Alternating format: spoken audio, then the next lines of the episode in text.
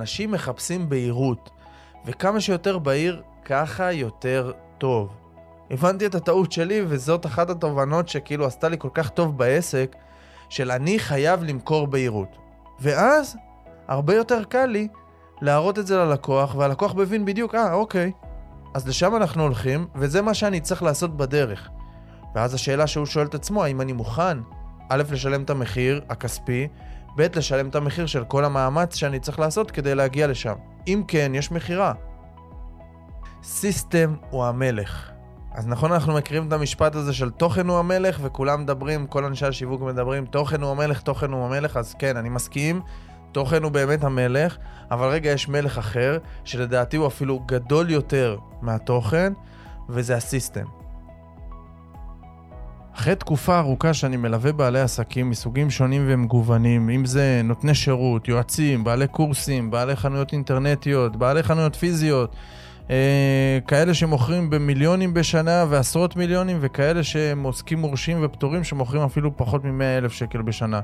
אז ישבתי וכתבתי את תובנות הזהב שלי, שכל בעל עסק שיישם אותם, או אפילו חלק מהם, ישפר משמעותית את איכות המסע העסקי שלו. הפרק הזה מבוסס על המסע האישי שלי והתובנות שעלו לי בדרך, שאם הייתי יודע אותם לפני כמה שנים, כנראה הייתי מדלג מעל חלק מהקשיים שעברתי במסע הזה, והתובנות, אולי יותר נכון לקרוא להם, החוקים האלו, נכתבו לאחר מחקר, ניסוי וטעייה של שנתיים על העסק שלי ושל הלקוחות שלי, ועכשיו החלטתי שהם מספיק מבוססים כדי להוציא אותם החוצה אליכם. אז פתיח קצר ומתחילים. ברוכים הבאים לפודקאסט 101% שבו נחקור ונגלה מהו האחוז אחד יותר ביום, שאם נעשה אותו התוצאות לטווח הארוך יהיו בלתי רגילות.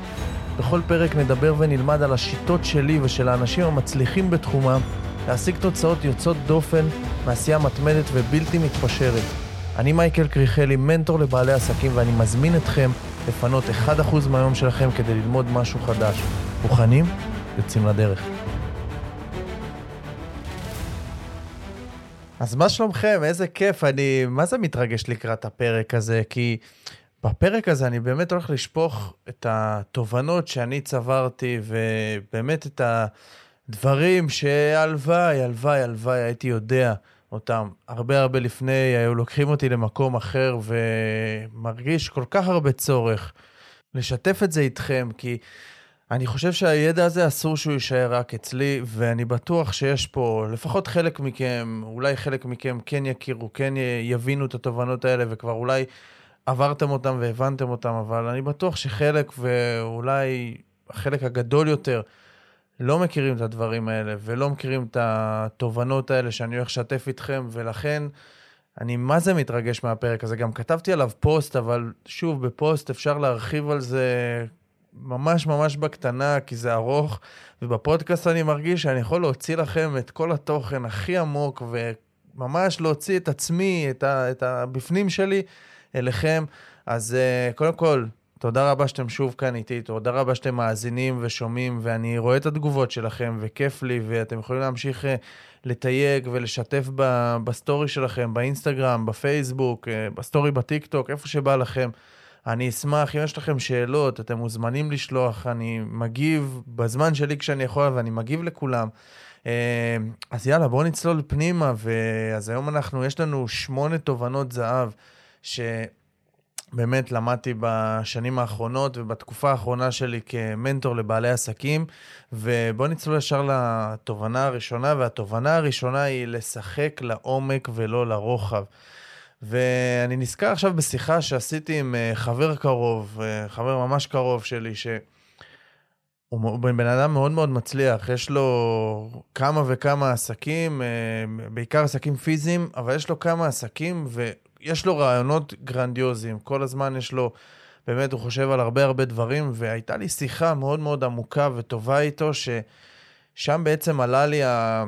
המושג הזה של לשחק לעומק ולא לרוחב, ומה זה אומר בעצם? אנחנו הרבה פעמים נוטים לשחק לרוחב. זאת אומרת, עולה לי עוד רעיון, ועוד רעיון, ועוד רעיון, ועוד משהו שאני עושה, ואני פשוט מנסה כל מיני דברים. והבעיה היא בדרך כלל שאני לא, לא עובר את השלב, כי איך אני רואה שלבים בכל דבר שאנחנו עושים? אנחנו בשלב הראשון יש התלהבות מאוד מאוד גדולה. וואו, איזה רעיון מטורף, אני הולך לכבוש את העולם איתו. מדהים, הכל טוב ויפה, ואז מתחילים לבדוק את העניין. בודקים, עושים איזושהי התכנות, עושים איזשהו לראות האם זה אפשרי לעשות את הדבר הזה, אה, וזה לא רק ברעיונות, זה גם באיזשהו רעיון לעסק, באיזשהו מוצר חדש לעסק, שיטת שיווק חדשה, זה לא משנה. ואז אחרי ההתלהבות, ההתלהבות רגע יורדת, ואנחנו רואים שבואנה, יש לי פה הרבה עבודה לעשות. אנחנו צריכים לעשות הרבה הרבה דברים כדי שהדבר הזה יצא לפועל. ואז יורדת טיפה האנרגיה, ואז אנחנו כבר לא בהתלהבות הראשונית, ואתם יודעים מה, נגיד וצלחנו את המשוכה הראשונה הזאת, שיורדת ההתלהבות, ובאמת התחלנו לבדוק והתחלנו קצת לעשות, ואז מגיע הקושי הראשון.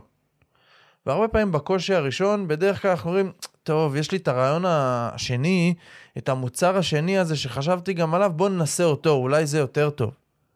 ואז מה קורה? אנחנו נכנסים לאיזשהו לופ שהוא מנסים מיליון דברים ואנחנו לא נכנסים לעומק בשום דבר, וזה הכוונה שלי של שאנשים משחקים לרוחב, סיכויי ההצלחה שלהם מאוד מאוד מאוד נמוכים. זאת אומרת, אנשים שאומרים, אני אפתח גם את העסק הזה, אני גם אעשה את זה, גם אעשה את זה, גם אעשה את זה, בו זמנית, ואז אני אתפוס, אנסה אה, לתפוס משהו, יירה כזה לכל הכיוונים. או הרבה פעמים אני רואה, אני שואל מישהו, מה אתה עושה? אני גם מאמן NLP, אני גם מטפל בחרדות, אני גם uh, עושה עבודות חשמל ואינסטלציה, ואתם יודעים, כל מיני דברים כאלה uh, נוספים. פשוט היה לי דוגמה של מישהו בראש, אם אתה שומע אותי, אז uh, הדוגמה עליך, אבל אף אחד לא יודע, אז הכל טוב. Uh, וכאילו, קורה לי באמת שאני באמת מקבל את הדברים האלה מאנשים, ואני אומר, איך אפשר להיות בפוקוס על משהו אחד? איך אפשר... איך אפשר להצליח ככה? וגם רואים את זה. אותם אנשים לא באמת, כאילו, אני, כל אחד יגדיר לעצמו מה זה הצלחה, כן? אבל לא באמת מגיעים לאן שהם רוצים להגיע כשהם משחקים לרוחב. עכשיו, יש שלב בחיים שבו אנחנו מתחילים לשחק לרוחב. ואני קורא לשלב הזה, זה השלב אחרי שבנינו בניין. אם הצלחנו לבנות בניין, זאת אומרת, לקחנו עסק אחד, לקחנו רעיון אחד, פיתחנו אותו ממש, יש סיסטם שעובד, המנגנון עובד כבר, יש לקוחות, הדברים רצים, יש עובדים, יש אנשים שמתפעלים את הדבר הזה, השיווק עובד, הכל עובד שם טוב, כמובן שתמיד אפשר לפתח עוד, כן? אבל זה כבר עובד טוב, זה יציב, הבסיס שלו ממש ממש חזק, וזה מכניס לנו מספיק כסף, אז אוקיי, אז זה הזמן אולי עכשיו ללכת קצת יותר לרוחב ועכשיו להתרחב.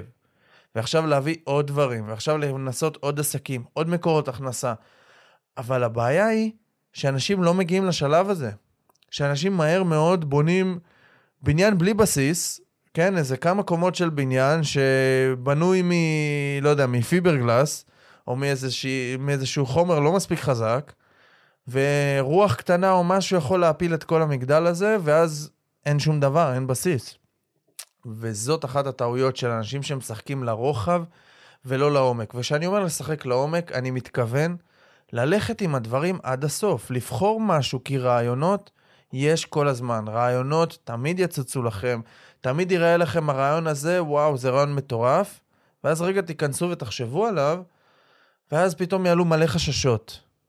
והחששות האלה גורמים לכם לשחק לרוחב, והחששות האלה גם גורמים לכם לא להצליח. אז אם אין לכם, אם אתם מבינים שיש חששות, אבל אתם לא פועלים עם החששות האלה, זאת אומרת, אתם לא, לא פועלים אה, מהחששות, אלא פועלים מהוויז'ן שלכם, מהחזון שלכם לדבר הזה, מההתלהבות הזאת שהייתה לכם בהתחלה, הדבר נראה אחרת. ולכן אנחנו צריכים לשחק לעומק, לקחת משהו, להאמין במשהו וללכת בו עד הסוף, ולא לחכות שהדבר הזה יהיה מושלם. יש משהו שהמאמן שלי אמר לי פעם, שאני גם חששתי הרבה פעמים מהרבה מהלכים שעשיתי, שאמר לי פעם, הדרך מתבהרת להולכים בה. וזה כל כך נכון, אחרי שהבנתי את העניין הזה והתחלתי ללכת בדרך. במקום לתכנן את כל הצעדים שלי, כל דבר ודבר שזה בלתי אפשרי לעשות, אני לא נגד תכנון, אני ממש בעד תכנון, אבל יש גבול מסוים. התחלתי ללכת בדרך, ופתאום הדברים התחילו להתבהר. התחלתי לעשות, התחלתי להיות מפוקס. אז חבר'ה, התובנה הראשונה שלי, אני מקווה שהעברתי אותה כמו שתכננתי להעביר אותה. התובנה הראשונה שלי זה לשחק לעומק ולא לשחק לרוחב. וזה מעביר אותי עכשיו לתובנה השנייה שלי. והתובנה השנייה שלי היא, אנשים מחפשים בהירות, וכמה שיותר בהיר, ככה יותר טוב. אנשים מחפשים בהירות, וכמה שיותר מהיר, ככה יותר טוב. ומה אני מתכוון לזה? כולנו יודעים שרוב האנשים מחפשים בהירות, רוצים לדעת מה יקרה, מה, מה, כאילו, לאן אני הולך, מה הדרך שלי, ואני רוצה לדבר על משהו שכאילו, שאני עשיתי. אני בעבר התאמתי אישית את המוצרים שלי. זאת אומרת, נתתי שירותי ייעוץ וליווי לבעלי עסקים אה, ממגוון רחב. הייתי עובד גם עם בעלי חברות, הייתי עובד גם עם עוסקים פטורים, גם עם עוסקים מורשים, גם עם כאלה שמוכרים מוצרים פיזיים וגם עם כאלה שמוכרים שירותים, מוכרים קורסים, ממש התנסיתי בכל כך הרבה דברים. וכל פעם שהגיע לי לקוח חדש, הייתי צריך איפשהו, אה, מה שנקרא, לפצח את התחום הזה, לפצח את הדבר הזה שאנחנו מוכרים מחדש. כי בעל חברה שיש לו 15 עובדים או 50 עובדים, זה לא משנה, לא מתנהל כמו עוסק פטור שהוא עובד הוא לבד עם עצמו. והייתי כל פעם צריך לפתח את השיטות שלי בצורה כזאת שהם יתאימו, ממש יתאימו למי שאני עובד מולו. והיה קשה לי לתת בהירות לאותו בן אדם. כי לא עשיתי את זה מספיק פעמים, או לא ליוויתי את אותו בעל חברה המדויקת הזאת, שהיא מוכרת בדיוק מוצרים כאלה לקהל מסוים, לא עשיתי את הדבר הזה, אז כל פעם הייתי צריך ללמוד את התחום מחדש. הייתי צריך ללמוד להיות קוסמטיקאית וללמוד להיות אה, מדריך, מדריכת הורים, והייתי צריך ללמוד להיות מישהו שמוכר מוצרים תעשייתיים, וממש את כל זה, וזה רחב. אז היה קשה לי בתוכניות ליווי שלי לתת בהירות לאנשים. זאת אומרת, לתת להם את הדבר של מה התוצאה שאיתם הם יצאו. לאן הם יגיעו בדיוק? כן, הייתי יכול, אנחנו נגדיל את העסק, נרחיב את העסק. לא מדויק. לא מספיק בהיר. כשאומרים לכם את זה, זה לא בהיר. ותשימו לב בשירותים שלכם, האם אתם מספיק בהירים? האם מה שאתם אומרים ללקוח, מה מתפרש לו בראש? האם הוא מבין שזה הולך להיות בדיוק מה שהוא צריך? האם הוא מבין את התהליך? האם הוא מבין מה הולך לקרות? והשוני היום הוא שאני מראה תהליך מאוד מאוד מאוד ברור. תהליך שאנחנו יודעים איפה אנחנו מתחילים, איפה אנחנו מסיימים ואת כל הדרך. כל השלבים, שלב אחרי שלב. וזה הגיע מהמקום של הבנתי שאנשים מחפשים בהירות בדיוק כמו שאני מחפש בהירות. כשאני, כשמישהו מוכר לי ולא בהיר לי איך אני הולך להשיג את המטרה שלי, לא בהיר לי מה אני הולך לקבל, אני לא קונה. ובאותה סיבה בדיוק הבנתי את הטעות שלי, וזאת אחת התובנות שכאילו עשתה לי כל כך טוב בעסק, של אני חייב למכור בהירות. עכשיו, אם אני מבין שאני חייב בעסק שלי למכור בהירות, אז בוא נבנה את התהליך שיהיה בצורה בהירה. כי אני אתאים לך תוכנית מותאמת אישית לא מספיק בהיר.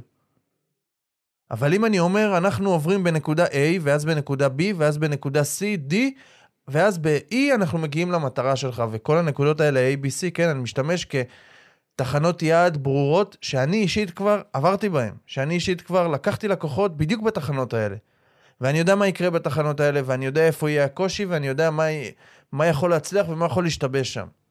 כל כך הרבה יותר קל למכור שירות כזה, כל כך הרבה יותר קל למכור שירות שהוא פשוט חוזר על עצמו, ואני יודע בדיוק מה הולך לקרות שם.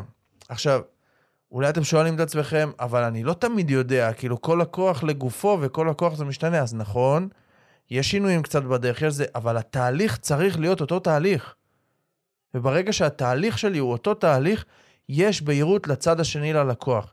ואני אומר לכם שזה פשוט שינה לי את כל המכירות בעסק, שפתאום הסתכלתי ואמרתי ללקוח, במקום אנחנו נעבוד על השיווק שלך ונבנה פוסטים ונעשה ככה ונעשה ככה ונלמד מכירות ונעשה את כל זה, שזה לא כל כך בהיר, פתאום התחלתי להגיד, אנחנו בונים הצעה, אנחנו עושים משפך שיווק מדויק כזה, זה המשפך שיווק שאנחנו עושים, ואז אנחנו מוכרים, וזה גם הצפי שלנו. זאת אומרת, זה הצפי הוצאות שלנו, זה הצפי שאנחנו מתכוונים להכניס דרך הדבר הזה. ואז, הרבה יותר קל לי להראות את זה ללקוח, והלקוח מבין בדיוק, אה, אוקיי, אז לשם אנחנו הולכים, וזה מה שאני צריך לעשות בדרך. ואז השאלה שהוא שואל את עצמו, האם אני מוכן, א', לשלם את המחיר הכספי, ב', לשלם את המחיר של כל המאמץ שאני צריך לעשות כדי להגיע לשם. אם כן, יש מכירה. הרבה יותר פשוט. מאשר שתחשבו על זה שהוא היה צריך לחשוב גם, רגע, זה מתאים לי, רגע, זה לא מתאים לי, רגע, לא הבנתי בדיוק. אנחנו נעשה ככה או נעשה ככה, ויש הרבה הרבה בלבול. אז התובנה השנייה שלי זה אנשים מחפשים בהירות, וכמה שיותר בהיר, יותר טוב. וזה מה שמעביר אותי לתובנה השלישית, שהיא בדיוק בהמשך לתובנה השנייה, והיא סיסטם הוא המלך. אז נכון, אנחנו מכירים את המשפט הזה של תוכן הוא המלך, וכולם מדברים, כל אנשי השיווק מדברים, תוכן הוא המלך, תוכן הוא המלך, אז כן, אני מסכים, תוכן הוא באמת המלך, אבל רגע, יש מלך אחר, שלדעתי הוא אפילו גדול יותר מהתוכן, וזה הסיסטם. ונפל לי האסימון הזה, זאת אומרת, אני בן אדם של סיסטמים, אנשים מכירים אותי כמישהו שכל הזמן בונה סיסטמים לכל דבר שאני עושה, אפילו לשטיפת כלים, יש לי system, בדיוק איך אני שוטף את הכלים, אבל לא משנה, אנחנו לא ניכנס לזה עכשיו, אבל לי נפל האסימון שאני חייב system שאני מראה אותו ללקוחות. זאת אומרת, חייב system שאני מראה אותו ללקוחות, וזה דיברנו על הבהירות, זה חלק מה system. והדבר השני, אני חייב system כדי שכשאני גדל, אני יכול להעביר או את מה שאני עושה הלאה לאנשים אחרים, או לאוטומציה. אני חייב לבנות את זה מראש ככה. ובואו בוא, בוא ניקח לדוגמה, אנשים שעושים מוצרים שהם מותאמים אישית, לא יכולים לבנות system. אם אני עושה שירות שהוא מותאם אישית, אני מתאים את זה ללקוח הזה ואני מתאים את זה ללקוח הזה. אני לא מדבר על מכירת מוצרים פיזיים, ששם כן אפשר לעשות system, אבל אני מדבר על מכירת שירות כלשהו. אז קשה מאוד לבנות אוטומציה, קשה מאוד לבנות סיסטם באמת באמת רציני ומכונה משומנת. אז אני מראש, כשאני בונה איזשהו מוצר, איזשהו שירות, או משהו שאני הולך לתת ללקוח, אני רוצה לבנות מראש אותו, שאני אדע שאני יכול לגדול איתו. שאני אדע שאני אוכל להעביר את כל הפעולות הידניות שלי, שזה בסדר לגמרי בהתחלה, להתחיל לבד עם פעולות ידניות שלנו. גם הפעולות הסזיפיות והלא כיפיות, שאנחנו עושים אותן כדי לחסוך כסף בהתחלה, כדי להבין האם זאת הפעולה הנכונה, האם צריך לשנות את הפעולה הזאת, אבל ברגע שאני מבין שאלה הפעולות הנכונות, ואני מבין שהסיסטם חוזר על עצמו והפעולות חוזרות על עצמם, צריך להתחיל לעבור לעבוד עם אוטומציות ולעבוד עם אנשים שיעשו בשבילנו. ובגלל זה מראש, לא משנה כמה אתם עסק קטן, ולא משנה אם אתם עובדים לבד, ואפילו אין לכם אוטומציה אחת, מראש אני רוצה שאתם תחשבו על האם הדבר הזה שאני מוכר כרגע, האם הוא בר, כאילו, האם אפשר להגדיל אותו? האם יהיה אפשר להגדיל אותו והוא יוכל להיות לא כל כך תלוי בי? זאת אומרת, יהיה אפשר לשנות כמה דברים ויהיה רובו באוטומציה, או עם אנשים אחרים שמה שנקרא יתפעלו את השירות והמוצר הזה. ואני אהיה בחלק מהדברים. ואז ככה אנחנו יכולים לגדול.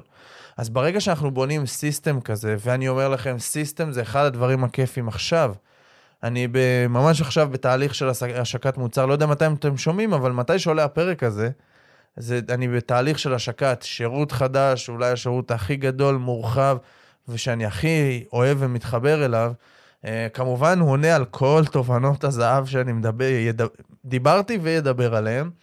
ואני רואה מה עושה לנו האוטומציה ומה עושה הדבר הזה של יש לי סיסטם בנוי. הכל עובד כמו שעון. זאת אומרת, אני היום יכול לייצר מכירות, ואני יכול לייצר אנשים שיגיעו אליי לשיחה, מבלי שעשיתי שום דבר. זאת אומרת, הכל קורה בצורה אוטומטית. וזה אחרי זמן שהבנתי והבנתי את הסיסטם ומה צריך לקרות. אז ישבתי והקלטתי קורס, וחלק מהקורס זה, וסליחה, וחלק מהשירות שלי זה גם אני נותן בעצמי, כאילו פגישות אחד על אחד, אבל זה רק חלק. וזה לא כמו בעבר שאני הייתי נפגש וכל התוכן שהייתי מעביר, הייתי מעביר אותו אחד על אחד עם, עם אותו בן אדם. אלא מצאתי סיסטם שהוא הרבה יותר טוב, הרבה יותר גדול, אני יכול להכיל הרבה יותר לקוחות, מה שלא יכלתי בעבר, הייתי מוגבל, וזה בזכות הסיסטם.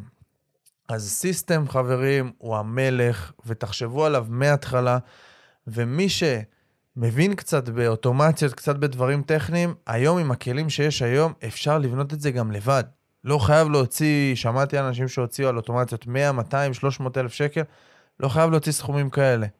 כן, אפשר לעשות את זה גם לבד, אפשר גם לעשות את זה בסכומים נמוכים ואפשר גם בסכומים גבוהים, אבל תחשבו מראש על, על האם השירות שאתם נותנים, הוא יכול, אתם יכולים להגדיל אותו בהמשך. הוא יכול להתרחב והוא יכול להיות בצורה לפחות חצי אוטומטית. אני קורא לזה בשיטת ה autopilot שלי, שזה זה עובד ממש בצורה כמעט אוטומטית שלמה, ואנחנו רק נותנים את האקסטרה שלנו, ותאמינו לי, גם הלקוחות שלכם יעריכו אתכם, כי הם לא רוצים שתבזבזו להם את הזמן, וחבל על הזמן, והעולם מתקדם לכיוון הזה. הסיסטם הוא המלך, וזאת התובנה השלישית שלי.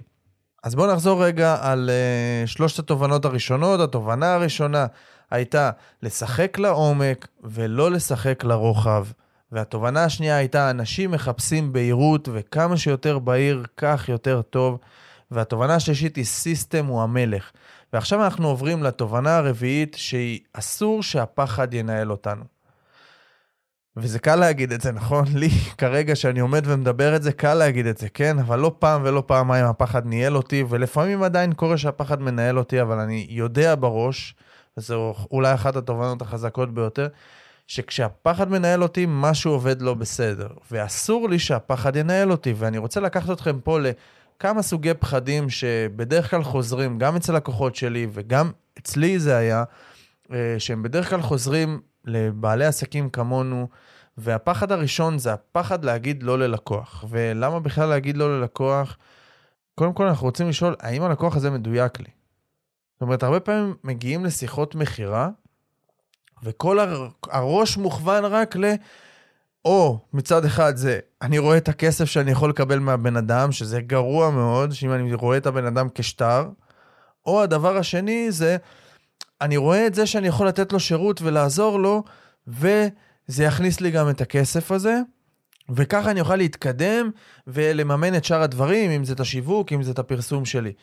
והבעיה פה היא שאנחנו באים לא ממקום נכון.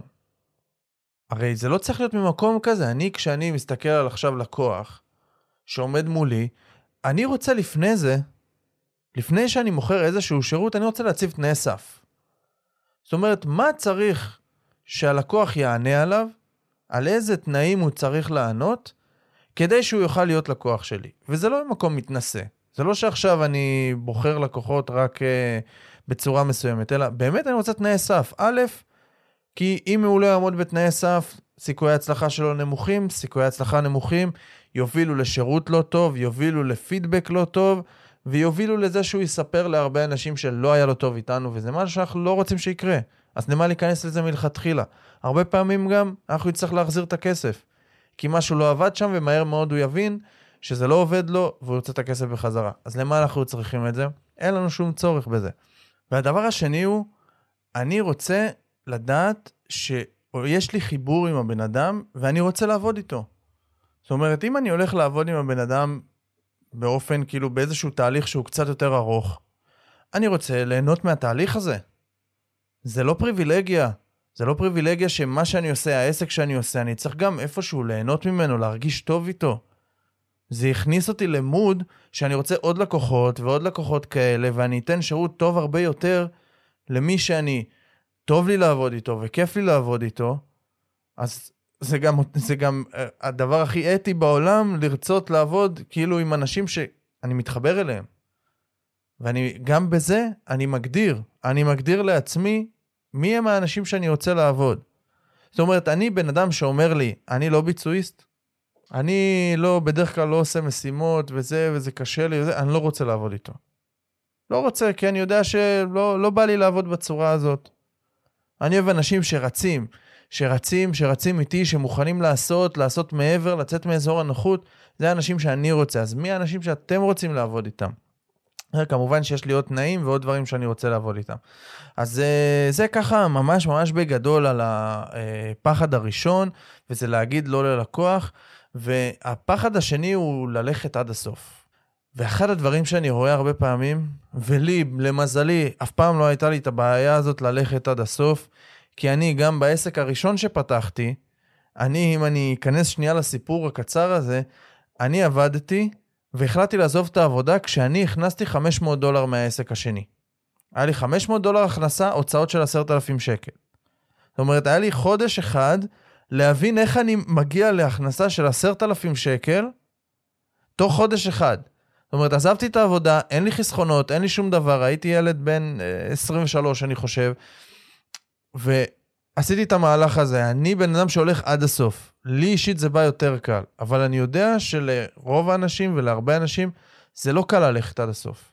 זאת אומרת, הם עושים חצי צעד, שמים רגל ולא לוקחים לגמרי סיכון. אבל חבר'ה, זה מסוכן לעמוד במקום. זה מסוכן לא לקחת את הסיכון הזה. וזה מצחיק כאילו שאני אומר את זה, זה אולי לא מובן לחלק מהאנשים, אבל תחשבו על כמה סיכון, תחשבו על אנשים שאתם מכירים, שהם שנים עובדים באותה עבודה, והם איפשהו בצורה, במקום מאוד מאוד בינוני, לא מרוצים מהחיים, די מתלוננים. איזה סיכון הם לקחו? את הסיכון של לא לעשות, את הסיכון של לא ללכת עד הסוף עם משהו ברוב המקרים. הם לקחו את הסיכון של להישאר במקום יחסית בטוח.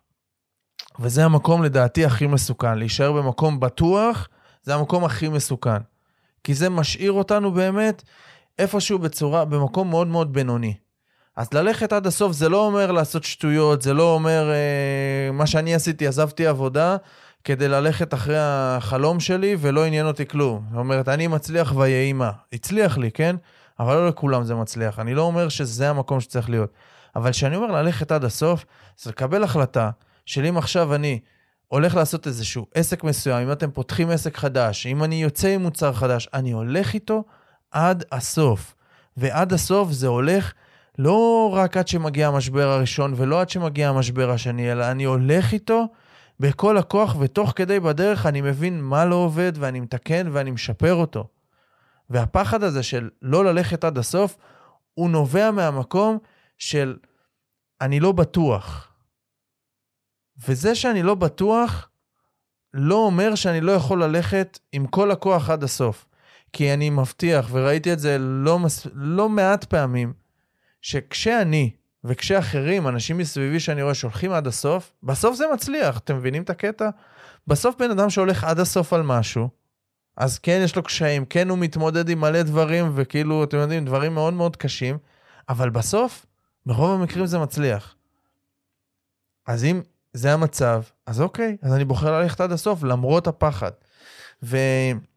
והפחד השלישי שלנו זה הפחד להמשיך גם כשקשה ושלא הולך כמו שאני רוצה. זאת אומרת, יש איזשהו פחד שכל הזמן עולה, שפתאום קשה לנו, פתאום זה לא הולך, היינו בהתלהבות, היינו בזה, ופתאום זה לא הולך, ואז עולים הפחדים של, מה אם זה טעות? מה אם אולי, אולי לא פחדים, אולי לקרוא לזה ספקות, מה אם אה, חשבתי שזה יעבוד, אבל זה לא עובד, ומה אם... ואז אתם מתחילים להתייעץ עם אנשים שבדרך כלל זה אנשים שהם נוהגים להוריד אתכם, ואז אומרים לך, כן, אחי, זה, זה באמת, זה לא משהו, הרי אמרתי לך את זה אז, שזה לא יצליח. וזה אולי אחד הדברים שבסוף הורגים את כל הרעיונות והורגים את כל ההצלחות שלנו. אז הפחד הזה מ, מלא להמשיך גם כשקשה. אז אני אומר, דווקא כשקשה, דווקא כשקשה זה אומר שאתם יוצאים מאזור הנוחות, ודווקא כשקשה זה אומר שפה נמצא המבחן שלכם, שאם תצלחו אותו, אתם תצליחו לעלות למדרגה הרבה יותר גבוהה. ויש לי לקוחה אחת, שאני לא אזכיר פה את שמה, כי אני לא יודע אם היא רוצה שאני אספר או לא רוצה שאני אספר, אבל יש לקוחה אחת שאם את שומעת את זה, אז תדעי שאני אוהב אותך מאוד, והסיפור הזה הוא כל כך מעורר השראה, שהיא נתנה שירות שהוא עוזר לאנשים להיפטר מאיזושהי בעיה מסוימת. ומתישהו בתהליך של, שלה, שהיא נתנה והיא מכרה והתהליכים שלה הצליחו, ומתישהו היא, היה לה את אותה בעיה. זאת אומרת, תחשבו, זה לא מה שהיא עושה, כן? אבל תחשבו על מישהו שהוא עושה פרסום ממומן, בסדר? בואו ניקח את זה לכיוון הזה. הוא עוזר לאנשים לעשות פרסום ממומן ולהצליח בפרסום ממומן בפייסבוק, והפרסום הממומן שלו לא עובד. כמה זה קשה זה? כמה קשה הביטחון, כאילו כמה יורד הביטחון מהדבר הזה? אז מהדוגמה הזאת זה לא מה שהיא עושה, כן? אבל זה מה שקרה לה. והיא תחשבו שהייתה במקום שהפרסום הממומן שלה לעצמה לא עובד. לא מצליחה להתמודד עם זה. קשיים עמוקים עם הדבר הזה. ואני זוכר שאמרתי לה, שברגע שאת תתמודדי עם הדבר הזה, וזה גרם לה לא להצליח למכור, וזה גרם לה להיתקע, זה גרם לה לכל כך הרבה דברים קשים בעסק, ואמרתי לה, תקשיבי, את צריכה להגיד על זה תודה, כי ברגע שאת תצליחי להתמודד עם זה, זה יהיה אחד הסיפורים לספר, וזה יהיה אחד הדברים שיסגרו לקוחות בשניות, יסגרו לקוחות פשוט הסיפור הזה שקרה לך ואת התמודדת וחווית אותו, יעזור לך לסגור לקוחות. ומה אתם חושבים שקרה?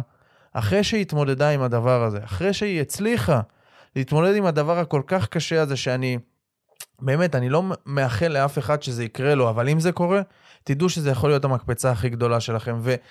והיום, אחרי שהיא התמודדה עם הדבר הזה, המכירות שלה הרבה יותר קלות, היא באמת משתמשת בסיפור הזה כדי למכור הרבה יותר, והרבה יותר קל לה לעשות את זה. וכאילו העסק איפשהו היה פקק כזה, והוא השתחרר רק בגלל הדבר הזה. אז הפחד מהדברים הקשים האלה שקורים לנו, תשנו אותו למקום של זאת המקפצה שלי. הפחד הזה, זאת המקפצה שלכם. הקושי הזה שאתם חווים, זאת המקפצה למקום שאתם רוצים להגיע אליו. וזה מה שמביא אותי לפחד נוסף, שהוא אחד הפחדים גם כן, ה... שאני חווה עם לא מעט לקוחות, וזה פחד לעלות מחירים. אני לא, לא ארחיב על זה הרבה, כי דיברתי על זה פרק שלם, פרק מספר 6, אתם מוזמנים ללכת ולהאזין לו, והפאנצ' ליין שלו, שכשתעלו מחירים, זה ווין ווין, לכם וללקוח. כשאתם מעלים מחירים, הלקוח ירוויח מזה ואתם תרוויחו מזה. אם אתם רוצים לדעת קצת יותר, תחזרו לפרק מספר 6. אה, והפחד האחרון זה הפחד ממה יקרה אם לא יהיה לי מספיק כסף כדי להתקיים. וזה, אני אישית לקחתי על עצמי משימה, לעזור לבעלי עסקים שקשה להם להתקיים כלכלית, שבדרך כלל הם איפשהו נזרקים לפינה, והרבה, אה, אם זה יועצים עסקיים או אנשי שיווק, לא רוצים לקחת אותם, כי קשה להם להוציא כסף. אז אני לקחתי על עצמי איזושהי משימה של דווקא כן לעבוד איתם. כן לעבוד, כן, הם חייבים לעמוד בתנאי הסף שלי, אבל כן לעבוד איתם. והפחד הזה של לא יהיה לי מספיק כסף כדי להתקיים, הוא פחד כל כך עמוק. אבל ברגע, וזה האבסורד פה, וזה הקושי, ברגע שפשוט תתמקדו לא בכסף, לא בעניין הכספי, אלא תתמקדו ב... בעשייה שלכם, ותעשו הרבה יותר ממי שיש לו כסף, כן? אתם תצטרכו לעשות הרבה יותר, להיות סופר מחויבים, להיות מפוקסים ולהיות מדויקים. אבל כשתתפקסו בעשייה ולא בכסף, פתאום משהו ישתחרר שם. וראיתי את זה גם אצלי, כי גם אני חוויתי את הפחד הזה לא מעט זמן, וראיתי את זה גם אצל לקוחות שלי, שברגע שמשחררים את הפחד הזה, פתאום מגיע הכסף. ואז זה כמו הביצה והתרנגולת, כאילו איך זה יכול להיות, אבל כרגע אין לי כסף. אז איך אני אשחרר את הפחד הזה? אבל ברגע שתצליח לשחרר את הפחד הזה, זה בא מבפנים וזה עמוק, אז יתחיל להגיע הכסף. כי הפחד הזה חוסם מהכסף להגיע. בסדר? אולי אני אעשה פרק שלם רק על זה, כי אני חושב שזה משהו שהוא מאוד מאוד מהותי וחשוב אה, לאנשים באמת לשמוע את הדבר הזה, ואני אוכל להיכנס שם ולהרחיב יותר, אבל כרגע זה מה שיכול לתת לכם כאן במסגרת הפרק שלנו. אז תובנה מספר 4, תתגברו על הפחדים האלה ותבינו שהם דמיוניים והם לא מועילים לכם. הפחדים האלה לא מועילים לכם. תתגברו עליהם, תעברו אותם, ויהיה לכם באמת הרבה הרבה יותר קל. ותובנה מספר 5, להיות בפוקוס זאת אחת המיומנויות הנחוצות ביותר בשנת 2022. ואני מדבר על זה, מ... אני אקח את זה לכיוון אחד, והכיוון הזה הוא שכשאנחנו לא בפוקוס, זאת אומרת, אם נחזור רגע לקהל היעד שלנו, אנחנו מוכרים להרבה סוגי קהל היעד, כמו שאני מכרתי, גם לבעלי חברות, גם לעוסקים פטורים, גם לאנשים שמוכרים מוצרים, גם לאנשים שמוכרים שירותים. לא הייתי בפוקוס. כל הזמן היה משהו אחר, כל הזמן הייתי צריך ללמוד איזשהו תחום אחר, וממש אה, היה לי, היה לי כאילו קשה, היה לי עמוס, היה לי ממש ממש עמוס. וכשאני בפוקוס, ויש לי קהל אחד, ויש לי את הסיסטם אחד, שאני יודע בדיוק מה אני עושה, הכל מאוד מאוד ברור, אז הכל נהיה לי יותר קל. כי ברגע שאני גם בפוקוס, ואני אתן לכם משהו ממש חם מהתנור, בהשקה שעשיתי עכשיו, הייתי בפוקוס רק על הפרויקט של ההשקה. רק על הפרויקט הזה, לא מוצרים אחרים, לא שום דבר, הדבר היחיד שאני מוכר כרגע. הייתי בפוקוס, ואני חייב להגיד לכם שהמהירות שעשיתי את כל המשימות שלי הייתה בערך פי חמש מכל המשימות שעשיתי עד עכשיו. זאת אומרת, עשיתי הכל כל כך מפוקס, והיו ימים שאמרתי, בואנה, איך יכול להיות שכתבתי חמש פוסטים ביום אחד, כתבתי משהו כמו 12 מיילים, כתבתי... אה, מה זה היה? כתבתי, אני חושב, אה, אה, דפי נחיתה, ארבע דפי נחיתה. הצבתי, הצלחתי לעצב הכל ביום אחד, איך זה יכול להיות? בואנה, פעם רק דף נחיתה אחד, לכתוב דף נחיתה היה לוקח לי יום שלם. פתאום הצלחתי לכתוב, וגם התוכן מדהים, ואיך אני יודע שהתוכן מדהים, ואיך אני יודע ש, שכל המשפך הזה, וכל המיילים, וכל ה, מה שכתבתי עובד, כי אנשים אשכרה קונים. אנשים קונים ו- ולא מעט. אז אני יודע שהדבר הזה עובד, יש לי גם את כל הנתונים מאחורה, וזה הכל קורה כי אני מפוקס על דבר אחד. אני מפוקס על פרויקט אחד, אני פשוט מבצע בצורה כל כך טובה, והרעיונות באים לי, הכל קופץ לי, כל הדברים קורים לי, ויש לי רשימת משימות, ויש יום אחד, ש- שלדעתי סיימתי שם משהו כמו איזה 20 משימות, שבדרך כלל אני לא שם לעצמי כל כך הרבה משימות, זה המון, ואני לא מדבר על משימות של משהו קטן של 5 דקות. מדבר על משימות שפעם יכול להיות שכל משימה כזאת הייתה לוקחת לי איזה שעה, לפחות. ופתאום אני רואה שסיימתי את כל המשימות האלה, ואני מסתכל, אני אומר, בואנה, זה לא הגיוני. לא יכול להיות, והקטע הוא שגם באותו יום התחלתי לעבוד רק ב-12, כי הייתי עם הילד שלי. אני אומר, איך זה יכול להיות? התחלתי ב-12, סיימתי משהו כמו ב-8, איך סיימתי את כל הדברים האלה? וזה תוצאה של כשאני מפוקס על משהו אחד, כשאני מפוקס על פרויקט אחד, כשאני מפוקס על קהל אחד, כשאני מפוקס על מוצר אחד, הצעה אחת, על משפך שיווק אחד, לא משנה על מה אנחנו ניקח את זה. כשאני מפוקס מאוד, הדברים שלי עובדים הרבה יותר מהר, הרבה יותר נכון, וגם אני, אני אקח את זה למקום שלי, התוכן שלי הרבה יותר מדויק. התוכן שלי בא הרבה יותר נכון. פתאום כל ההשראה, התובנות, הדברים שאני מחפש מגיעים אליי. ובטח אתם שואלים את עצמכם, אוקיי, אבל אני מבין שאני צריך פוקוס, אבל איך אני עושה את זה? אז אני אגיד לכם דבר אחד. אתם צריכים שיהיה לכם קהל יעד אחד, ודיברנו על זה בפרק 4, קהל יעד אחד, הצעה אחת ומשפך שיווק אחד. זה הכל. למכור לסוג קהל אחד, למכור הצעה אחת, זאת אומרת, יכול להיות לה כאילו בהצעה הזאת כמה הסתעפויות, כן, בשירות הזה שאתם מוכרים. אבל אחד, לא עשר, לא אני מוכר גם את זה וגם את זה, ואני גם מטפל ב-NLP, ואני גם uh, עושה עבודות נגרות, ואני גם עושה את זה, וגם, או אפילו גם בתוך עסק, שיש לכם עשרה סוגי מוצרים שונים. חכו עם זה, זה לשלב הבא, זוכרים? הולכים לעומק. כשאני אומר הולכים לעומק, אנחנו מתמקדים גם במוצר אחד. אז תתמקדו על הדבר הזה, וברגע שתתמקדו על הדבר הזה, אתם תראו שכל הפוקוס שלכם יהיה מופנה לשם, אתם תהיו מפוקסים. אתם תהיו מפוקסים וזה הכל, וזה כאילו ברמה הכי פשוטה שיש.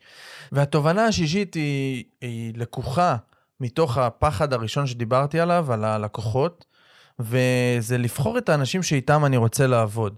ודיברתי גם על זה באופן מורחב בפרק מספר 5, ואני יודע כמה זה מפתה להגיד כן, גם לאנשים שלא הכי בא לנו לעבוד איתם. אני לא מדבר רגע על תנאי הסף, נגיד והם עומדים בתנאי הסף. אבל יש אנשים שלא כל כך בא לנו לעבוד איתם, אבל בסוף הם משלמים בדיוק את אותו סכום כסף, ולי זה קרה לא מעט פעמים שאמרתי, שלקחתי לקוחות, שהם שילמו לי בדיוק את אותו כסף, ולא היה בא לי כל כך לעבוד איתם. אבל מתישהו נפל לי איזשהו אסימון של מה שונה לבחור לקוחות ללבחור חברים ללבחור זוגיות. הרי זה לא שונה, הם נמצאים איתי באיזושהי תקופת חיים. אני מדבר על מי שמעביר תהליכים, מי שמוכר מוצר שהוא איזה עט או איזה מחשב, או לא משנה, מוצר פיזי, שאין כל כך מגע אחרי זה עם הלקוח, אז זה לא משנה, או איזה קורס דיגיטלי ואין לכם מגע עם הבן אדם, אז זה לא הכיוון. אני מדבר על אנשים שאתם עוברים איתם איזשהו תהליך. ואולי אתם מכירים את המשפט של חמש האנשים הקרובים ביותר אליכם, הם, אתם הממוצע שלהם, אז אם תקיפו את עצמכם בלקוחות שלא בא לכם לעבוד איתם, או שאתם לא מאמינים באמונות שלהם, נגיד, אני אישית לא מאמין באנשים שהם מאוד אגרסיביים, אני רוצה לקחת את הכסף של הלקוחות, נוציא מהם כמה שיותר כסף, וכל העניין הזה, לא מתחבר לזה. אז אני גם לא לוקח לקוחות, הגיעו אליי לא פעם ולא פעמיים לקוחות שאמרתי להם, מה המטרה שלך? למה אתה רוצה את, את כל מה שסיפרת לי עכשיו? למה אתה רוצה להשיג את זה? ואמרו לי, מה זאת אומרת? אני רוצה כמה שיותר כסף. עכשיו, אין לי בעיה עם כסף, תרצה כסף, אבל אם זה מה שמניע אותך, רק כמה כסף יהיה לך בחשבון בנק, לא רוצה לעבוד איתך. ולמה אני לא רוצה לעבוד איתך? כי עבודה עם אותו בן אדם פשוט משפיעה עליי.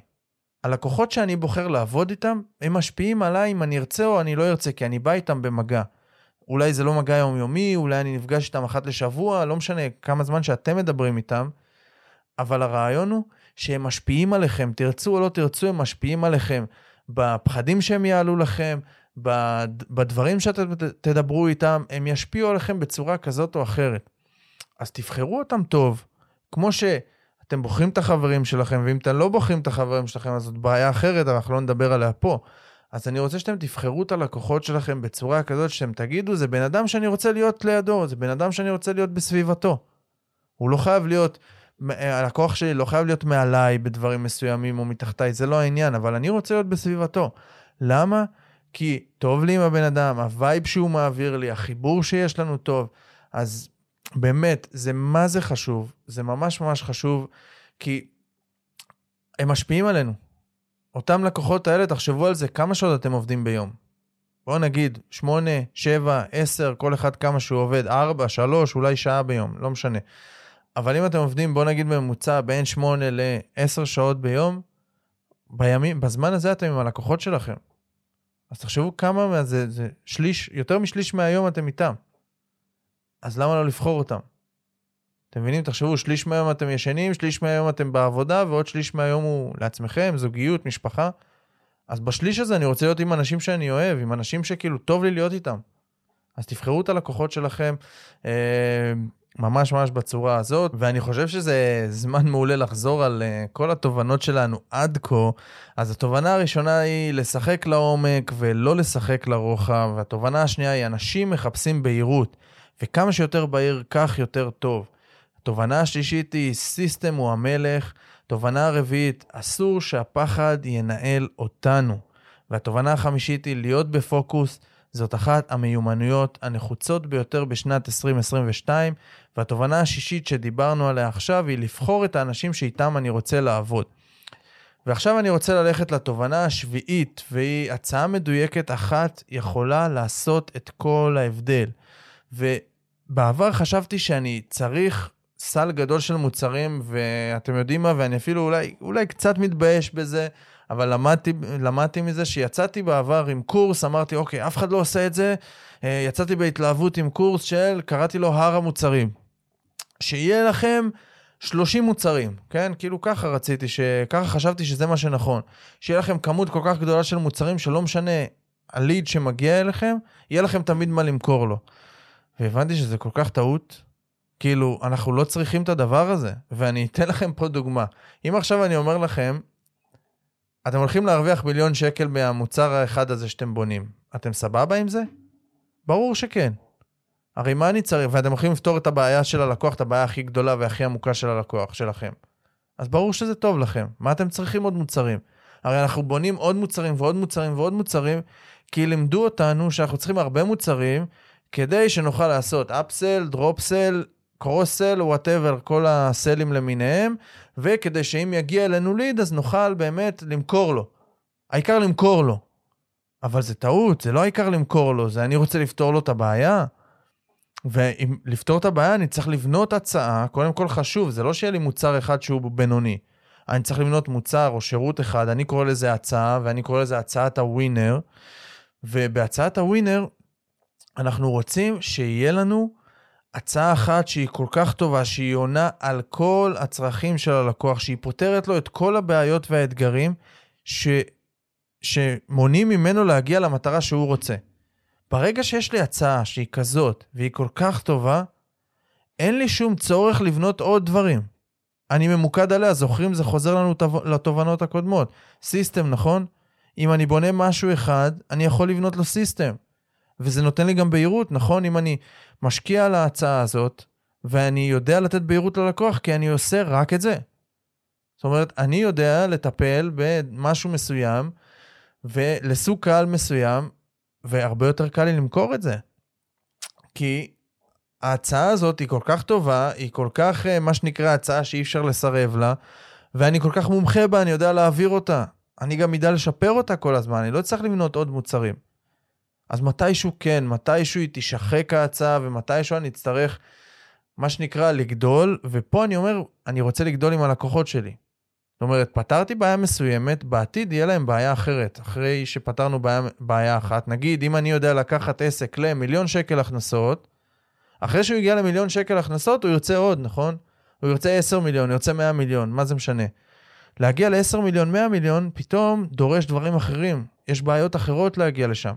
אז אחרי שאני אעשה מספיק, ייקח מספיק אנשים להגיע למיליון שלהם, אחר כך אני אוכל לעלות שלב אחד גבוה יותר. כי אני כנראה אעלה שלב גבוה, ואני אעבור איזושהי דרך, ואני אדע להעביר את זה. אז זה הכל, זה מה שאנחנו צריכים. אנחנו צריכים הצעה אחת, הצעה אחת טובה, שאותה אנחנו בכל הכוח משווקים אותה, מוכרים אותה, ומעבירים אותה ומייצרים לסיסטם. זה הכל, זה מה שאנחנו צריכים. לא צריך עשרת אלפים מוצרים, לא צריך אה, אה, מיליון הצעות ומוצרים בשקל 90 ועוד מוצרים, ב, אתם יודעים, את כל המוצרי בסיס, מוצרי פרימיום, מוצרי חדירה ועוד ועוד ועוד מוצרים ועוד סוגי מוצרים. אין צורך. מוצר אחד, הצעה אחת. כן, יש משהו שנקרא סולם הערך, שמתוך ההצעה הזאת אני גוזר, אני קורא לזה לחלק את, ה... לחלק את ההצעה לחלקים, ואני גוזר מתוך ההצעה הזאת חלקים שהם בהתחלה, כמו שאני עשיתי בהצעה שלי. אני, יש לי עכשיו את המוצר שאני מדבר איתכם עליו, שאני משיק אותו, ואולי זה זמן טוב באמת להגיד לכם עליו, ואתם תוכלו באמת להיכנס ולקחת אותו אליכם. והמוצר השלם הוא מוצר מאוד גדול, מוצר פרימיום שפותר את הבעיה הכי עמוקה. זאת אומרת, ייקח את האנשים להכנסה יציבה, שגדלה באופן קבוע מחודש לחודש, והיא תעבוד על אותו פיילוט. זו ההצעה הגדולה שלי, בסדר? אבל אנשים לא מתחילים שם. לקחתי חלק מההצעה הזאת, חלק שהוא יכול לעמוד לבד, שרק הוא יעשה משהו מאוד מאוד משמעותי באותו, לאותו בעל עסק שיתחיל משם, ואת זה אני מציע בהתחלה. בסדר? זה לא, אני לא מציע מוצר אחר, זה חייב להיות קשור. זאת אומרת, זה קשור למוצר הגדול יותר. אז תובנה מספר 7, הצעה מדויקת אחת יכולה לעשות את כל ההבדל. ואם אתם רוצים לרכוש את הקורס שלי, שאני מלמד איך לעשות את ההצעה הזאת, אני מצרף קישור אה, ב description, בתיאור של, ה, של הפרק הזה, אתם יכולים להיכנס לדף ומשם אה, להמשיך. אני לא יודע מתי אתם שומעים, אני לא יודע מה המחירים שהולכים להיות שם כרגע, אה, תלוי מתי אתם שומעים את זה. כמובן שבהשקה כנראה זה יהיה יותר זול, אה, אז כדאי לכם כמה שיותר מהר להיכנס ולראות את ההצעה הזאת. ואנחנו מגיעים לתובנה מספר 8. שתובנה מספר 8 היא משפך שיווק אחד, זה כל מה שאני צריך. ואולי שמתם לב לכל התובנות שלי. שאני לוקח דברים מורכבים ואני עושה אותם מאוד מאוד מאוד פשוטים. ויש משפט ששמעתי, אני מקווה שאני אומר אותו כמו שצריך, והוא של אלברט איינשטיין, והוא אומר, גאונות היא כשלא ניתן יותר לפשט משהו. זאת אומרת, אם הגעתי למצב שהדרך שאני נותן היא הדרך הפשוטה ביותר, לא ניתן לפשט את זה יותר, זאת גאונות. אז אני רוצה כל הזמן, אני שואף להגיע לכמה שיותר פשוט, כמה שיותר קל לעשות את הדבר, ולא לעשות דברים מורכבים. וגם אני חוויתי, וגם אנשים ששוב, אני כל הזמן חוזר על זה, אבל אני תמיד מסתמך על דברים שאני חוויתי, ודברים שלקוחות שלי חוו, ושאנשים שאני מכיר חוו. והרבה פעמים אנחנו מייצרים, קודם כל, מי שלא יודע מה זה משפך שיווק, זה בוא נגיד איזשהו תהליך שמתעניין עובר כדי להגיע להיות לקוח שלכם. בסדר? אז לפעמים זה, הוא קודם כל רואה איזשהו אה, מדריך מסוים או הדרכה, כאילו יש לו פרסומת, ואז מהפרסומת הוא עובר להדרכה, ואז מההדרכה הוא קונה נגיד מוצר זול, ואז אה, מציעים לו מוצר יקר יותר, ונגיד, זה משפך לדוגמה, כן? ויש משפך של אתם רואים איזושהי פרסומת, מגיעים לוובינר, ובוובינר מוכרים לכם איזשהו משהו בסוף הוובינר, מוכרים לכם איזשהו, איזשהו מוצר. עוד משפך שיווק. אז יש הרבה משפחי שיווק, יש הרבה סוגים של משפחי שיווק, ואחת הבעיות היא גם פה שמשחקים לרוחב ולא לעומק. והכוונה היא שמנסים כמה וכמה משפחי שיווק, ואני אולי הייתי הבן אדם שחטא בזה הכי הרבה. ניסיתי כל כך הרבה משפחי שיווק בזמן כל כך קצר, וכאילו נתתי לכל משפך שיווק איזה שבועיים, משהו לא עבד שם, יאללה, הדבר הבא, בוא נעשה את הדבר הבא, נעשה את הדבר הבא, וכלום לא הצליח בצורה הזאת. עד שהבנתי שלא יכול להיות שאני משנה כל כך הרבה משפחי שיווק, כי כל המשפחי שיווק האלה שהבאתי, אני לא המצאתי שום דבר, לא המצאתי את הגלגל. משפחי שיווק האלה שאני ניסיתי אותם, זה דברים שעבדו לאנשים אחרים. סוג המשפך עבד לאנשים אחרים. אני לא מדבר על התוכן, אני לא מדבר על זה, אני מדבר על המשפך עצמו. על הבנייה הטכנית. זאת אומרת, כמו שאמרנו, פרסומת, ואז מגיעים לוובינר, ואז יש מכירה בוובינר. בסדר? הדבר הזה עובד, נקודה. אי אפשר להתווכח עם זה, זה עובד. יש אנשים שזה עובד להם יותר, יש אנשים שזה עובד להם פחות, ויש אנשים שזה לא עובד להם בכלל. אבל בסדר, אני יודע שהדבר הזה עובד. אבל אם אני אנסה שבועיים ויראה אם זה לא עובד לי בהתחלה, אז אני אומר, אה, זה לא עובד לי ואני עובר לדבר הבא, אז אני בשום דבר לא אצליח. הרי אני חייב להתנסות, אני חייב לעבור, יש קשיים בדרך, יש הרבה דברים שאני לא מבין במשפך בהתחלה. אני חייב להתנסות ולהתקדם. וברגע שהבנתי את הדבר הזה והחלטתי שאני הולך על משפך אחד, ומה שמצחיק זה שגם ראיתי, אה, אחד המנטורים שלי שאומר, הולכים על משפך אחד עד שמגיעים למיליון דולר, ורק אז עוברים למשפך הבא. ואז אני מסתכל ואני אומר, רגע, אם גם הוא אומר את זה, וזה לא איזה תובנה שהגיעה רק, אה, רק אני חשבתי על זה, מנטור מאוד גדול בחו"ל, אז אני אומר, אוקיי, אז כנראה יש פה משהו, כנראה שזה לא סתם התובנה הזאת עלתה לי, יש פה משהו, ומאז החלטתי שאני רץ על משפך אחד. להגיד לכם שאני לא רוצה וזולג, ואני כרגע לא עושה וובינארים, אבל ממש בא לי לעשות וובינארים, כי אני מלווה לקוחות לפעמים בלעשות וובינארים, ואני יודע בדיוק את כל המשפך, ואני יודע שאם אני אעשה אותו הוא כנראה יעבוד לי, אבל אני מחויב למשפך אחד. ואני אעבור למשפך של הוובינר רק ברגע שאני אגיע, אז לא מיליון דולר, אצלי זה מיליון שקל, למשפך הספציפי הזה. זאת אומרת, ברגע שהמשפך הזה יכניס לי מיליון שקל, אני אדע שכבר בניתי משהו שהוא מספיק חזק, מספיק טוב, ואז אני יכול לעבור למשפך הבא. זה לא אומר שאני זונח את המשפך הזה, אבל אז אני יכול להתפתח ולהתרחב לעוד משפך. להביא עוד דרך שתייצר הכנסה. והדבר הזה הוא כל כך קריטי, ולמה? כי כשאנחנו מתחילים סוג של משפך, יש הרבה בנייה בהתחלה. גם אם זה וובינר, אז בנינו את הוובינר. אתם יודעים מה? בואו ניקח את הוובינר כדוגמה. והוובינר הוא, הוא דוגמה פשוטה, כן? אבל אנשים עושים וובינר אחד נגיד, ואז אומרים עבד, לא עבד, בסדר, ואז עושים וובינר עם תוכן אחר, ואז וובינר עם תוכן אחר, ואז גם שום דבר לא עובד. אני אומר, לא, רגע, עשית וובינר עם התוכן, תשפר את התוכן, דבר על אותו דבר, תמכור את אותה הצעה. תשפר אותה קצת, תשפר את התוכן, אבל תעשה 10, 20, 30 כאלה, אתה תהיה כבר מומחה בזה. אתה תעביר את הוובינר הזה בש... מתוך שינה. ואותו דבר גם עם המיילים, אז אותה כמות מיילים, אני אעשה את אותו, את כל המשפך הזה אני אחזור עליו עוד פעם ועוד פעם ועוד פעם ועוד פעם, ואני כל פעם יבין, רגע, זה קצת לא עובד לי, זאת אומרת, אני רוצה לפרק את המשפך לשלבים ולהבין מה לא עובד לי. זאת אומרת, אם בשלב הראשון, נגיד השלב הראשון זה פרסום, ואם אני יודע שהבנצ'מרק, זאת אומרת, אנשים בתחום שלי, עלות לליד היא, אה, סתם לדוגמה, חמישה שקלים לוובינר, ואצלי זה 20 שקל, אז אני מבין שמשהו בתוכן לא טוב. משהו בתוכן של ההתחלה, אני לא נוגע נכון בלקוחות, ואצלי זה יקר מדי. אז אני אעבוד על זה עד שאני אגיע למצב של אוקיי, גם אצלי זה עכשיו חמישה שקלים. יופי, ואז אני רואה את הוובינר, אין לי מספיק רכישות. זאת אומרת, נגיד, 10% למכור אחרי כל וובינר זה, זה, זה מה שרווח בשוק, ואצלי זה 3%. אז אני לא מוכר טוב, אני צריך לשפר את המכירה שלי, או שהתוכן שלי לא טוב בוובינר. ואז אני כל הזמן עובד לשפר את המשפך הזה, במקום לבנות עוד, עוד משפכים. שגם בהם כל הזמן אני צריך לדעת לשפר, לדעת להבין, יש מלא ניתוח בכל משפך, מה עובד, מה לא עובד ואיך לשפר אותו. וברגע שאני עובד עם משפך אחד, אז אני יודע לשפר אותו, ובסוף התוצאות האלה שאני מחפש יגיעו. והאמת, זה לא משנה עם איזה משפך תעבדו. זאת אומרת, רוב המשפכים עובדים ועובדים טוב, השאלה למה אתם מתחברים, השאלה מה נכון למוצר שאתם uh, מוכרים. ופה אני מגיע ממש לסוף שלי של שמונה התובנות, ואני רואה שכאילו זה פרק יחסית ארוך, ואני מקווה שמשהו נתפס לכם. לפחות תובנה אחת, שתיים, שלוש, אתם תיקחו איתכם היום, והתובנות האלה יכולות באמת לעשות לכם שינוי מהותי בחיים ושינוי מהותי בעסק. לי אישית זה דברים שברגע שהבנתי כל תובנה כזאת, חלק מהתובנות הבנתי אותם יחד, אבל פתאום, פתאום ראיתי בחיים שלי, ראיתי שינויים. אחרי שהבנתי והתחלתי ליישם אותם, ראיתי את השינויים. ממש ממש קיבלתי את התוצאות מול העיניים. אם זה בעסק, אם זה בחיים שלי.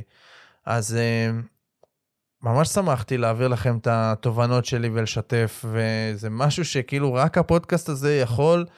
הפלטפורמה הזאת יכולה לתת לי, שאני יכול להעביר לכם את התוכן שלי בצורה כזאת, בצורה יחסית עמוקה. ואם אהבתם את הפרק הזה, אז אני מפציר בכם, אתם חייבים, סתם, לא. אני ממש אשמח שתשתפו אותו לחברים, שתפו אותו אצלכם uh, באינסטגרם, בפייסבוק, בטיק טוק, איפה מה עוד יש? בלינקדין, בקבוצות וואטסאפ. איפה שבא לכם, תשתפו אותו באמת. יעזור לי מאוד להוציא את המסר שלי, להוציא את ה... לעזור לעוד אנשים כמוכם שצריכים את העזרה הזאת ואת התובנות, כי בסוף אני משתף אתכם פה בפודקאסט הזה, במסע שלי, וזה המאה ואחד אחוז שאני עושה. אני תמיד משתדל לעשות קצת יותר ממה ש... סליחה, קצת יותר ממה שאחרים אה, מנסים, ואולי יותר נכון להגיד קצת יותר ממה שניסיתי אתמול. זאת אומרת, אני משתדל יותר ממה שהשתדלתי אתמול, ככה בכל יום, ואני גדל ב-1% כל יום, מה שבסוף נותן לי תוצאות מהותיות ומשמעותיות, אז כל מה שאתם מקבלים בפודקאסט הזה, כשאני מדבר, לא כשאני מארח, כן? זה הכי אמיתי שלי, זה מה שאני עושה בעסק שלי, מה שאני עושה בחיים שלי, ואתם מקבלים את זה כאן, וקחו את זה איך שתיקחו את זה. ואני רוצה להגיד לכם תודה שאתם כאן איתי עוד פרק. ומזכיר לכם שיש הצעה למטה בתיאור, יש הצעה, יש קישור, כנסו תראו, תראו אם זה מתאים לכם, זה מתאים לבעלי עסקים שהם נותני שירות, כן? אם אתם מוכרים מוצרים, לא מתאים לכם, אל תיכנסו, אל תרכשו. זה לא מתאים לכם, סתם אתם תבקשו ממני אחר כך החזר כספי, למרות שכן, יש חלק אנשים שקנו, אה, שזה, שקנו שמוכרים מוצרים פיזיים, והם אמרו דווקא שזה עזר להם, אבל לא לשם אני מכוון, אין שום צורך שתעשו את זה, זה לא בשבילכם. אז uh, כנסו תראו, תשאלו אותי שאלות, אני אשמח לעשות פרקים גם, פרק מסוים על השאלות שלכם. אני רוצה שאתם תהיו מה שנקרא engaged איתי, וזאת הדרך שלכם גם לפנות אליי ולהתקרב אליי יותר, ואני רוצה לשמוע מכם. ויאללה, נתתי פה חפירה של הסוף, ויאללה, נתראה בפרק הבא, בפרק מספר 9, יאללה ביי.